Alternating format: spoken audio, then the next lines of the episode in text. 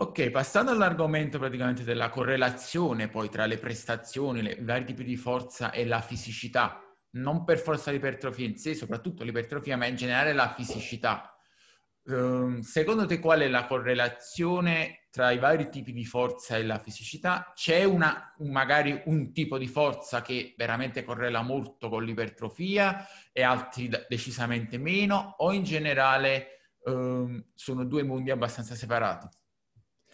Allora, ehm, in un certo senso, quella, quella che coincide con l'iper... Con, allora, quella che coincide con, la, con l'atleticità, con l'atleticità è mh, la potenza, ovviamente, e in particolar modo in questo caso, visto che il problema di forza, di forza massima proprio perché mette le basi poi per la potenza. Quindi eh, se prima mettiamo le basi diventando forti a livello di forza massima eh, su tutta una serie di esercizi, perché anche lì dopo l'errore diventa diventare forti su una cosa, non va bene, bisogna diventare forti bene o male su tutto.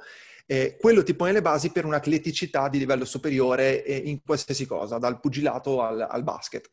Se invece parliamo di um, bodybuilding, ad esempio, eh, di, di, fisicità e di mettere un bel fisico, ecco che la forza che probabilmente è più correlata all'ipertrofia è probabilmente la forza resistente ed in particolar modo la forza resistente sui, sul famoso range ipertrofico che, che, che per, ultimamente era passato molto di moda, anzi prendeva insulti a destra e manca il concetto di range ipertrofico che sembrava una roba da, da, da bro, e non è vero, cioè il range ipertrofico ha sempre funzionato per un motivo e il motivo è che è un ottimo compromesso tra carico da andare a utilizzare e tensione musco- messa sul muscolo per sufficiente tempo, punto. È in realtà semplicissimo, cioè nel senso, perché poi tante volte queste cose quando se ne parla sembrano così complesse, in realtà è di una semplicità assoluta. Eh, il range tra le 6 e le 12 ripetizioni è un range di ripetizioni che ehm, ti permettono di esprimere forza resistente, perché comunque dura del tempo, perché la forza massima può durare 2 o 3 secondi in un massimalista a terra, la forza veloce 0.1 secondo,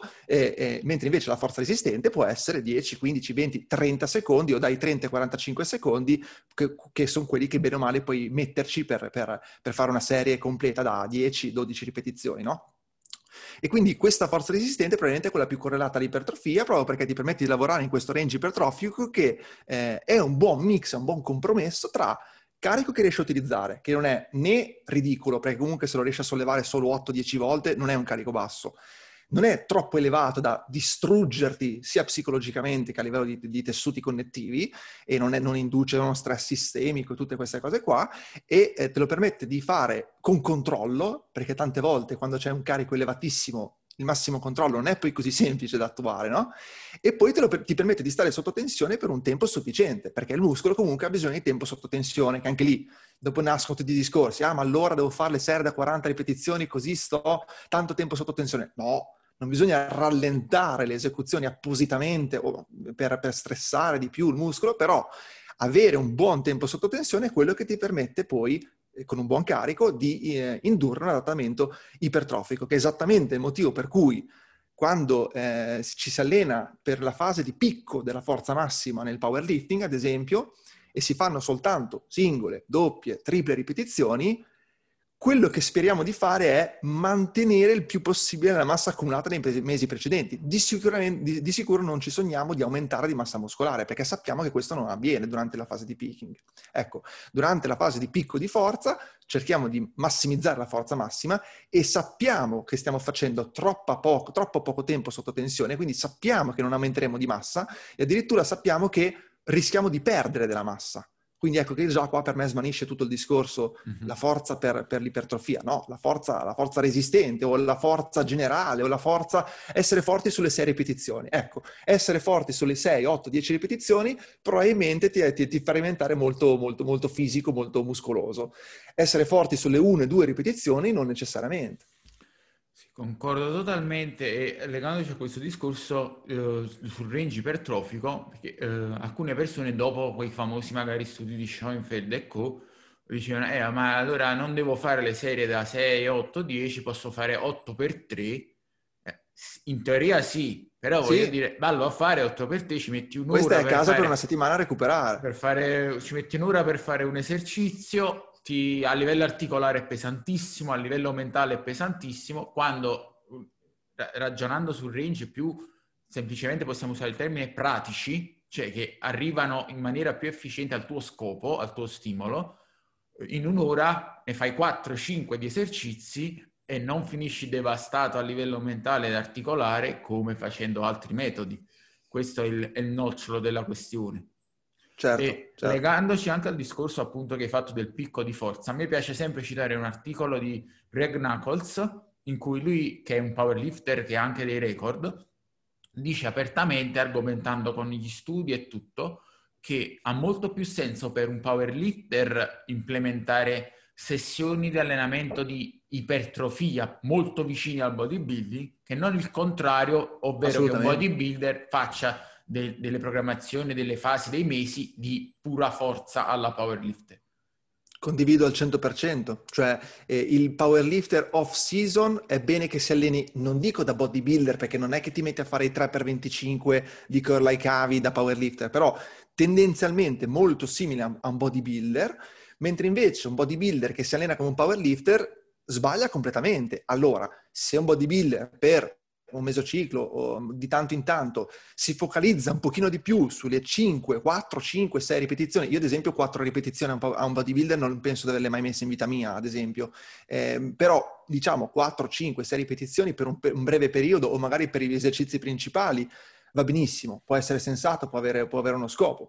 Eh, però se dobbiamo scegliere, è il powerlifter che deve allenarsi come bodybuilder o il contrario, la vedo come Greg Knuckles, come dici tu, sì, probabilmente è il bodybuilder, che è il, è il powerlifter che deve fare il bodybuilder off season. Ecco, la verità è quella. E per chiudere il cerchio abbiamo detto che fondamentalmente la forza resistente, la resistenza alla forza che è più correlata con l'ipertrofia.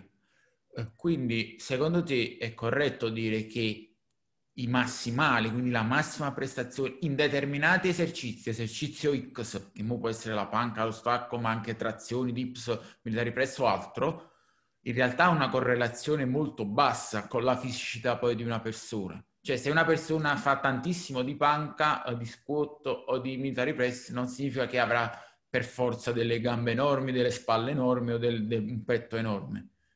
Sì, assolutamente, e anzi, cioè, io ribadisco, può sembrare banale, ma se io delle due misurerei, cioè, se tu mi dici, io non ti conosco, facciamo finta che io non ti conosco, tu mi dici il tuo 6 RM di panca piana, dando per, per, per ovvio che tu la faccia bene, adeguatamente, e via dicendo, senza rimbalzi, e via dicendo, se tu mi dici il tuo 6 RM, io probabilmente una vaga idea di quanto possa essere grosso il tuo upper body ce l'ho.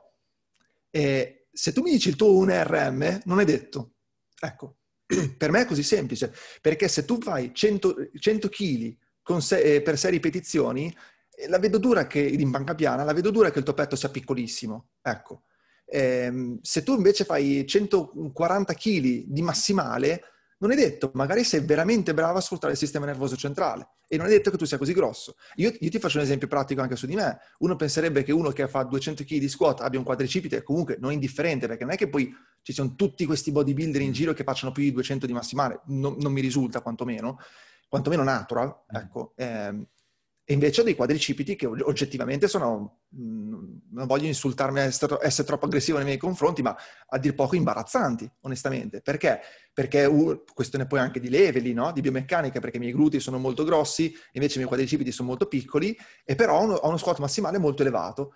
Guarda caso, guarda caso, il mio 6RM di squat non fa così impressione, mm. fa più impressione il mio 1RM di squat. C'è molta Quindi, ecco, discrepanza ecco, in tal senso. C'è molta discrepanza, perché anche lì eh, tante persone appunto magari sono fortissime sulla singola ripetizione e magari invece sulle sei ripetizioni sono eh, molto scarse. Qua magari potremmo aprire la parentesi della famosa tabella delle percentuali di Prilepin che tutti usano come, quasi come Bibbia, quando in realtà cioè, non è detto che magari con l'80% del massimale tutti fanno 6-8 ripetizioni. Sono, sono, buone come vaghe linee guida da cui poi evolversi. Ecco, in quello vanno bene. Avere una linea guida di come dovrebbe essere un atleta anche per capire, cioè in realtà possono essere comode per capire, ok, questo atleta è molto più forte di quanto è resistente, perché con l'80% mi fa 8 ripetizioni, ok, questo, questo vuol dire che uno di quelli che resiste molto e magari regge molto volume, quindi mi fa comodo in quel senso saperlo,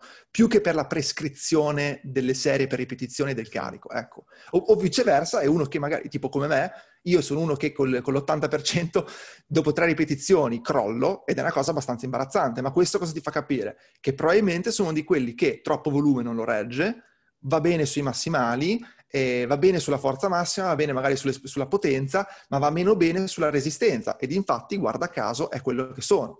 Quindi vanno, più, vanno meglio, secondo me, la tabella di Philippine è ottima come uno per imparare, perché è, no, è quel, devi, devi, passare da lì se vuoi parlare di forza massima. Poi dopo ci si evolve e dopo può diventare uno strumento utile per, per capire il tuo atleta più che per prescrivere. Ecco. Quindi immagino che... Uh Uh, anche tu pensi che quei discorsi del tipo facciamo la fase di forza così aumentano i massimali e così aumenteranno i carichi allenanti che usi nei esercizi di bodybuilding sia molto aleatorio? No, non mi è mai piaciuto, non mi è mai piaciuto quel discorso, onestamente. Mm, no, no, delle due punte ad aumentare il 5RM perché penso che dopo, quando vado a fare, l'8, quando vado a fare i 4x8 il mese dopo, eh, magari riesco a usare qualche chilo in più. E ecco, soprattutto ecco, per uh, il principio della specificità, uh, non è che tu magari fai la, for- la, fase di forza con stacco da terra e panca piana e poi quando fai la fase di bodybuilding fai panca manubri e rematore perché infatti, stai, stai infatti. applicando su esercizi completamente diversi e quindi il transfer che probabilmente già è poco tra massimale e uh, range ipertrofico diventa ancora meno se poi cambi l'esercizio meccanicamente. Ancora o, meno, molto o ca- meno. O cambi anche uh, l'esecuzione. Tra l'altro, certo. credo che chiunque si alleni da anni l'abbia sperimentato in prima persona, anche per, diciamo, per caso, uh, fare uno squat o una panca da 1, 2, 3 ripetizioni col 90% o più del massimale e poi fare lo stesso esercizio, ma col 75-80% e fare 6, 8, 10 ripetizioni, non dico che è un esercizio diverso, ma la sensazione e anche la meccanica del gesto cambiano parecchio, perché sono, eser- sono esercizi che dipendono tantissimo dal rapporto carico che sollevi, peso tuo, e a, ad andare oltre certe percentuali, proprio inconsciamente non puoi farci niente, il corpo si sette in maniera diversa, attiva certi muscoli più di altri, scarica su alcune articolazioni più di altri. A me trovo comunissimo sia su di me che su persone che seguo che la panca, utilizzando un carico superiore al 6-5 RM, passa da un esercizio sentito bene sul petto a un esercizio spalle e tricipiti, anche se tu cerchi di tenere il setup e la tecnica migliore possibile. Sono, io sono esattamente quello che hai appena descritto e condivido al 100% e io sono esattamente così, cioè io quando lavoro con un 70%, che il mio, il mio cioè sono imbarazzante quando lavoro in panca piana sopra le 8 ripetizioni, ma veramente imbarazzante, eh, sento soltanto il petto lavorare. Appena supero l'80-85% praticamente la mia panca diventa tutto tricipiti. Quindi capisci bene che cioè, ci sono mille motivi per i quali io penso che non abbia senso ragionare in massimali di panca piana per l'ipertrofia del petto. No, dai due penso 8 RM in panca piana. Se tu mi fai 100 kg per 8 ripetizioni in panca piana, io non ti ho mai visto, ma sono quasi certo che il tuo pettorale sia molto sviluppato. Se tu mi dici che fai 140 di panca piana di massimale, non ci metto la mano sul fuoco che c'è il pettorale così sviluppato. È così semplice per me. E, e la, la, vedo esattamente così, e tant'è che, ad esempio, ti faccio un altro esempio mm, veloce, il discorso di, di, di estensioni con i manubri. Io, eh, eh, panca stretta, quindi panca, mm, che poi mm, in ottica forza la panca stretta non è quella da, da bodybuilder con, con, i gomiti attaccati, però diciamo a, a, presa larghezza spalle, io ero arrivato a fare 135 kg di massimale, che comunque è, è, un, è un, carico elevato per, per, per la panca stretta. Ehm, quando mi metto a fare i manubri per i pettorali, distensione sui manubri su panca piana, che scendo molto profondo, anche lì sono molto scarso. Perché? Perché lì i tricipiti aiutano il giusto, subentra molto di più il pettorale, e di pettorale sono molto più debole. E di conseguenza noti queste disparità enormi, c'è poco da fare. Sì, e quindi possiamo chiudere il cerchio e dire che fondamentalmente eh, la forza spesso viene usata come uno specchietto per le allodole, ma il carico assoluto, soprattutto se parliamo di bassissime ripetizioni su esercizi specifici, con tecniche specifiche, correlano davvero proprio con la fisicità di una persona. Diverso se parliamo di una, una faretra di esercizi molto più ampia, e eh, su range un po' più alti e soprattutto vari, eh, perché non vuol dire sempre 6, 8, ma che tu sei forte in alcuni esercizi sulle 5, su alcuni sulle 10, su alcune sulle 15. Se hai un buon livello generale su tutto, probabilmente hai anche una buona fisicità. Sì, sicuramente, perché altrimenti non vorrei poi far passare che stia, io stia dicendo che la forza non conta per un bodybuilder o altro. No, attenzione, sto dicendo che la forza massima conta il giusto e che probabilmente eh, la forza sulle, nel range ipertrofico su una moltitudine di esercizi eh, conti molto di più rispetto alla forza massima sui tre big. Ecco, Probabilmente qua, per essere proprio specifici e evitare fraintendimenti possiamo dire che più che parlare di forza, che appunto per tutto quello che abbiamo detto è un po' aleatorio, dobbiamo dire che la prestazione specifica su bassissime ripetizioni in esercizi specifici, magari con anche una tecnica codificata, correla davvero poco con la fisicità di una persona, ok? Perché, sì, sì. perché a volte si fa l'errore di uh, utilizzare come sinonimi prestazione specifica in un esercizio con forza. Perché se no, tu hai un alto massimale di panca fatta con determinate regole, fermo a petto, quello che è, non significa che tu hai, eh, che quello sia il tuo livello di forza, per esempio, di spinta in upper body. Perché se Beh, quello, sì. come abbiamo detto prima, se quella prestazione è super efficiente, super specializzata, non vuol dire che sarà lo stesso. Non vuol dire che se ti metti a fare dips, spinte manubri o altro, avrai una correlazione diretta in proporzione tra gli esercizi. Sì, con, confermo al 100% e faccio una, una, distinzione che è forse quella dello strongman, che è un mondo che io conosco meno, ma lo strongman fa così tante cose diverse in competizione che effettivamente questa è gente che veramente è forte a 360 gradi, proprio perché non fanno un tipo di squat, un tipo di panca, tipo, fanno tutto, fanno tutto, cioè devono essere forti in tutto. E di conseguenza se guardi loro, appunto, fanno poca specificità, tanto allenamento generalizzato, tanti esercizi diversi, tanti stimoli diversi e diventano effettivamente dei, dei, dei fortissimi su praticamente tutto, ecco, cosa che invece magari un powerlifter non fa, ecco. O, o anche un, ecco, un bodybuilder, appunto, come dicevamo, dovrebbe a quel punto cercare di diventare più forte in un range di ripetizioni vasto su tanti esercizi. Ecco, lì probabilmente la forza conta molto, cioè se tu diventi tanto forte in tanti esercizi su un range di ripetizioni vasti, vasto, sicuramente diventi molto più grosso, perché poi ecco, io voglio far passare poi anche il concetto che per me comunque la, la forza incide e conta ed è importante cercare la progressione dei carichi, perché altrimenti non vorrei che poi un ragazzo che guarda il video pensasse "Ah, ma allora la forza non conta, cerco soltanto di sentire il pump e la connessione esatto, mente-muscolo, non cerco mai di aumentare il carico che tanto non serve. No, no, la, no, attenzione, il la, carico va aumentato. Il fraintendimento e la dissonanza cognitiva che spesso si sviluppa è proprio il fatto di dire, vabbè, ma se tu stai, pens- stai parlando di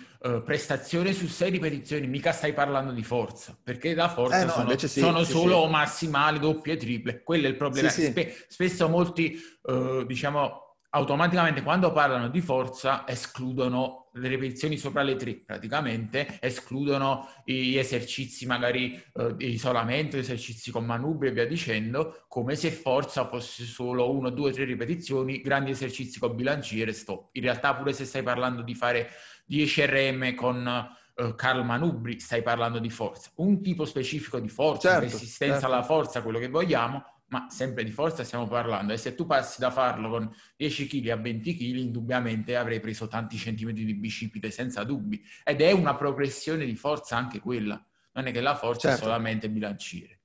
E certo. Per uh, chiosare, tocchiamo l'ultimo argomento. Mi piacerebbe chiederti, uh, nella tua esperienza, quali possono essere i, livelli veramente medi, cioè che la maggioranza magari delle persone con cui hai avuto a che fare per lavoro o con cui ti sei allenato uh, ha e quindi esegue per, facciamo 5-6 ripetizioni belle controllate in panca, stacco, squat, trazioni, perché io noto che spesso ci sta un'enorme discrepanza, cioè si pensa che il livello medio sia molto più alto di quello che è veramente, perché magari si guarda solo ai fenomeni che sono quelli che pubblicano su Instagram.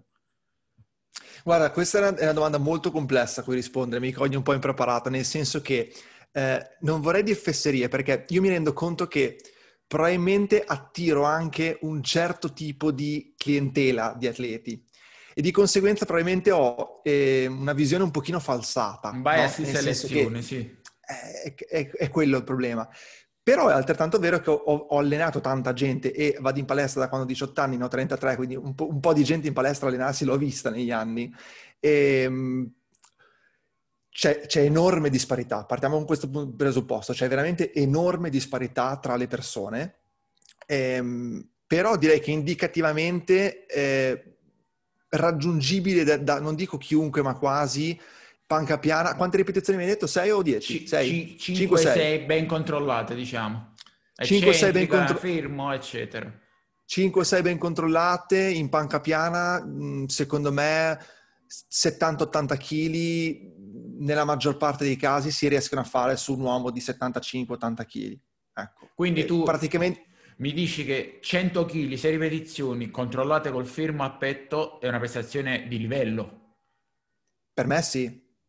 Io per concordo, sì. però mi piace chiederlo a molte persone per avere, appunto per andare oltre i propri bias di selezione, perché ognuno sì, ha, sì. Ha, il proprio pubblico con cui lavora, la propria clientela e quindi da nicchia a nicchia possono cambiare riferimenti.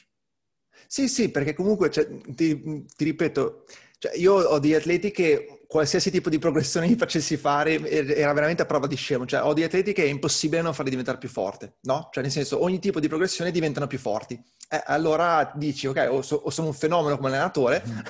poi dopo ti arriva il ragazzo che invece, dopo un anno che lo alleno, fa fatica a fare 70 kg per 5 in panca piana. E allora dici, no, non sono né un fenomeno né scarso. Probabilmente la genetica conta molto, incide molto. Eh, e genetica, io dico genetica, ma intendo poi tutto, cioè leve, sì, biomeccanica, attitudine mentale, perché non se ne parla mai. Dice, ma vabbè, dice, Quel per genetica quello si intende, possiamo usare come sinonimo in questo caso individu- individualità, cioè individualità co- come perfetto. sei come persona, fuori e dentro, visibile e non perfetto, visibile. Perfetto, perché poi infatti anche di mentalità non si parla mai, ma anche quella conta tantissimo. Eh, comunque, eh, sì, secondo me, un, ecco, dicevo, c'è alcuni forti che magari 100, ne fanno con 130 kg, 6 colpi di panca piana, serenamente, però ecco, mi rendo conto che non è la media quella e non è per tutti. Cioè magari se ti alleni bene, cioè anche tu Domenico ti alleni bene per 5-6 anni da, solo per la forza, non so se ci arrivi a 130 per 6, mm. ecco, la vedo dura. Probabile, eh, so. Cioè, probabile eh. che non ci arrivo anche perché eh, io, ecco. io ho una struttura che non è molto adatta alla panca, per esempio. Appunto, appunto. E invece altri che, buona grazia, si riescono ad arrivare a 80. Quindi diciamo che, ecco, forse un 70-80 kg eh, sui 5-6 ripetizioni potrebbe essere una buona media. Di curiosità, tu quanto diresti invece? Perché così almeno mi, mi faccio un'idea. Uh, no, io, allora io direi per uh, l'uomo medio che si allena Uh, con costanza e bene, 5-6 ripetizioni ben controllate di panca, intorno, diciamo intorno al body weight, dai. Quindi per l'uomo eh. medio può essere 75-80 kg. Ovviamente Perfetto. quando stai tiratissimo, molto leggero, la panca crolla, lo sanno tutti quanti, però intorno al body weight chi è più dotato magari 1,2-1,3 body weight ci può stare. Già penso okay. che fare 5-6 ripetizioni fatte bene con 1,5 o più del proprio peso sia una prestazione, non dico d'elite, ma veramente da persona no. ben predisposta. Assolutamente sì, assolutamente sì. Cioè, no, no, eh, c'è poco da 1,5, 5-6 ripetizioni, devi essere uno che si sa allenare e che si allena da anni. Cioè, vuol dire che, una, anche... un uomo di 80 kg fa 115-120 kg di scioltezza, 5-6 Io non so quanti, io non so quanti roba, ne hai visti tu fare 120 per 6, io onestamente non se ne vedono tantissimi. È chiaro che se stiamo, parlando della media e del palestrato medio, è chiaro che se vai nell'ambito del powerlifting è, è certo. diverso, ma se tu guardi il palestrato medio, 120 per 6, cioè 120 non li vedi neanche di massimale in media, quindi figuriamoci. Eh, però ecco, body weight per 5-6 mi sembra un buon, una buona media. E stacco da terra non mi esprimo onestamente perché mh, mm, non lo fa nessuno, cioè al di là dei powerlifter non lo fa praticamente nessuno e tipo io stesso quando alleno i bodybuilder praticamente non metto mai nessuno stacco da terra, quindi non Rumeni ho neanche... e varianti, sì, stacco regular, stacco raro, anche io. No, ma neanche, io, io uso solo io uso quasi solamente stacco rumeno sui bodybuilder, sì. quindi, quindi, non mi esprimo sullo stacco da terra. E, però posso dirti che secondo me chiunque di uomo adulto, può, chiunque, può arrivare a fare almeno, almeno a, a, a, a prescindere dal peso, cioè anche a 60-65 mm. kg, può arrivare serenamente anche a 150-160 kg minimo, minimo. Mm e per quelli un pochino più pesanti, 75-80 kg, serenamente a 160-170 ci si arriva, ma proprio sì. sereni. Sempre per eh, le 5-6 ripetizioni controllate? Eh, no, stavo pensando più verso massimale. Mm. Stavo pensando più verso massimale. Magari 2 3, 5-6 ripetizioni, ecco, neanche li faccio fare 6 ripetizioni per lo stacco mm. regular, quindi figuriamoci. No, mi riferivo più a massimale in questo caso. Eh. Sì. Mm. Chiunque può arrivare a quelle cifre lì, secondo me. Per, se, parliamo, di se, parliamo, di rumeno invece, perché giustamente stacco regular anche poco senza parlare di eccentrica controllata, eccetera, eccetera. Quindi se parliamo di rumeno... rumeno... Eh, forse il bodyweight anche quello. Mm. Un po' più del bodyweight. Sì, fatto per, bene. Eh, per perché... la mia esperienza, uomini 5-6 controllate, quindi nota Chenggu, eccetera, esatto. controllate, eccetera. 1,2-1,3 ecco. poi dove ci può stare. C'è un, un uomo di 80 kg, 110, 120, anche 130 kg, 5-6 belle controllate le può fare. Sì, anche per me un po' più del bodyweight direi che indicativamente può essere, può essere un carico che, che, chiunque può arrivare a fare. E lì forse sono stato scarso io anche perché io sono scarsissimo di stacco mm. rumeno, allora ho subito pensato a quello che facevo io e effettivamente no, 1,2-1,3 Io ti posso fare un esempio personale, nel senso che uh, io ci potrei arrivare uh, tranquillamente a 150-160 kg, l'ho fatto in passato, a livello muscolare, però ormai dopo vari infortuni che ho avuto alla schiena, mi è capitato ripetutamente che alla barriera dei 130-135 kg, come ci arrivo, ci arrivo. Cioè, anche se magari faccio un ramping, faccio 120 kg tranquillissimi, 10 ripetizioni, quando inizio a caricare più di 130, mm. finisce sempre che mi, che mi, viene un infortunio alla schiena e, e mi e devo infatti... fermare. Quelle Infatti anch'io lo faccio sempre fare in maniera abbastanza controllata perché è un po' come, come il rematore con bilanciere, senza supporto, senza appoggi. Sono ah. di quegli esercizi che appena carichi un po', tra, un po tanto diventa molto facile no, per, fa- trasformarli in porcherie. Io sono consapevole che il mio è un problema proprio strutturale, nel senso che ho determinate uh, patologie alla schiena, nel senso ho uh, alcune discopatie, uh, osteofiti, una certa conformazione vertebrale e via dicendo quindi sono più esposto. Infatti ti ho detto, anche, cioè, non è perdendo la tecnica, con la tecnica perfetta capita mm. che passo, faccio 120 per 10 tranquilli, perfetti, esteticamente da manuale, carico uh, altri 10 kg magari, che tu dici, vabbè, se ne hai fatti 10 perfette, 5 perfette, adesso ne dovrebbero uscire in pantofole, magari già alla seconda, alla terza uh, mi viene l'infortunio, nel senso mi viene proprio una fitta o una problematica quindi sì, è, sì, è una barriera di integrità articolare proprio. Certo, eh, certo, certo. Che è certo. una cosa che ho sperimentato più volte, perché tu ovviamente dici, vabbè, magari hai forzato le progressioni, hai perso eh, troppa mm. frequenza, dici, hai abusato, diciamo, ok? Mm. Invece ho visto che arrivandoci anche nella maniera più conservativa possibile, è proprio una specie di limite, di, cioè nel senso la mia uh, colonna in quelle posizioni, quelle tensioni... Non, non, non va d'accordo con certi carichi. Non sì, va sì. d'accordo, che è un po', tra virgolette, una cosa che per esempio sperimento quando inizio a lavorare nelle distensioni con bilanciere sopra i 100 kg, fisso, okay. per mm. più ripetizioni, non per massimali, vado incontro a fastidi da overuse al polso dopo sì. qualche settimana, ok? Mm. Niente di gravissimo, però iniziano i fastidi che se ignoro poi diventano infiammazioni veramente fastidi sul lungo, ok? Mm. Certo. E, non è una questione di, di forza in sé, proprio fa- è, ah, come hai detto tu, anche io ho un polso, sono 16-17 centimetri. Uguale, anche non è, non è, un polso massiccio, quindi ci può anche mm. stare da questo punto di vista. E, certo. E poi qua potremmo legarci al discorso che sicuramente tu hai visto lavorando con atleti, che anche lì uh, c'è diciamo una genetica dell'integrità articolare assolutamente, molto varia e che spesso è è determinante nel raggiungimento di un obiettivo perché alcune persone possono arrivarci in teoria a livello muscolare e di sistema nervoso, ma vengono sempre frenate dal fatto che ogni volta che fanno gli allenamenti giusti per arrivarci, vengono frenate da infortuni e fastidi vari. Assolutamente sì, eh, probabilmente incide più quello che la genetica a livello di, di, di, di fibre, per composizione di fibre e via dicendo, perché io sono di quelli, io sono molto soggetto ad infontu- a infortuni, più che infortuni, perché infortuni veri non ho mai avuto, ma tendiniti. A me le tendiniti vengono con nulla. E di conseguenza i freni più grandi che ho, ancora più che non sono nato grande atleta, è proprio il fatto che appena ci spingo un po' troppo, o un po' troppo spesso, o un po' troppo volume, o un po' troppa intensità, tendiniti e, e, questo mi viene sia al gomito che alla spalla che alle ginocchia. E di conseguenza è un freno gigantesco. E non si può dire che stia sbagliando tutto perché le ho provate veramente tutte, cioè nel senso io sono passato dal fare volumi folli per, perché poi mi amo sperimentare, mi diverto. E poi amo mettere in pratica le cose che studio. Ho provato a fare volumi molto molto alti a carichi medi e medi bassi, ho provato a fare eh, volumi molto bassi, frequenza altissima a carichi altissimi, le ho provate tutte. E in ogni caso noto delle differenze a, a seconda del metodo, ma comunque se sempre comunque devo stare molto in occhio, altrimenti mi, mi, mi vengono problemi di tendini. Sì, quindi, eh, quindi quello, quello, certamente. È anche la mia esperienza e io credo che per il discorso che abbiamo fatto anche prima, poi quella narrativa della forza, i, i grandi big, i massimali, il bilanciere come mantra sia eh, diciamo, molto peggiorativo su determinate persone che geneticamente soffrono di più, sono più predisposte ad acciacchi ed infortuni, perché li, li, canalizza verso una metodologia di allenamento molto selettiva in tal senso, perché tu certo. quando lavori sempre con carichi alti, massimali, esplosività, eh, eh, lavori tra virgolette di forza massima, quelli sono molto più invasivi a livello articolare che non altre metodiche. Poco, poco ma sicuro. Confermo.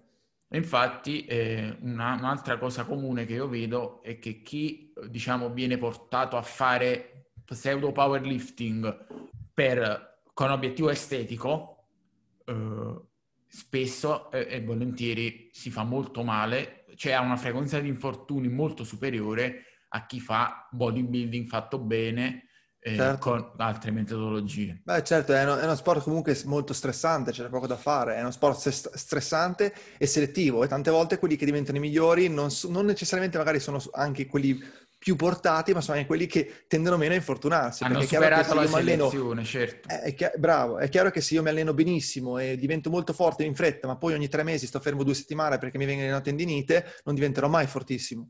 E quindi, quindi certo, è molto selettivo anche in quel senso. Esatto. Va bene, è stata una chiacchierata molto bella, eh, credo l'abbiamo dato messaggi molto importanti. Ti faccio l'ultima domanda. Tu a un giovane che si affaccia a questo mondo e che magari poi in futuro vuole uh, fare la professione di preparatore, di personal trainer, che consigli daresti? Magari al te stesso, diciottenne, che consigli daresti? Imparare l'inglese.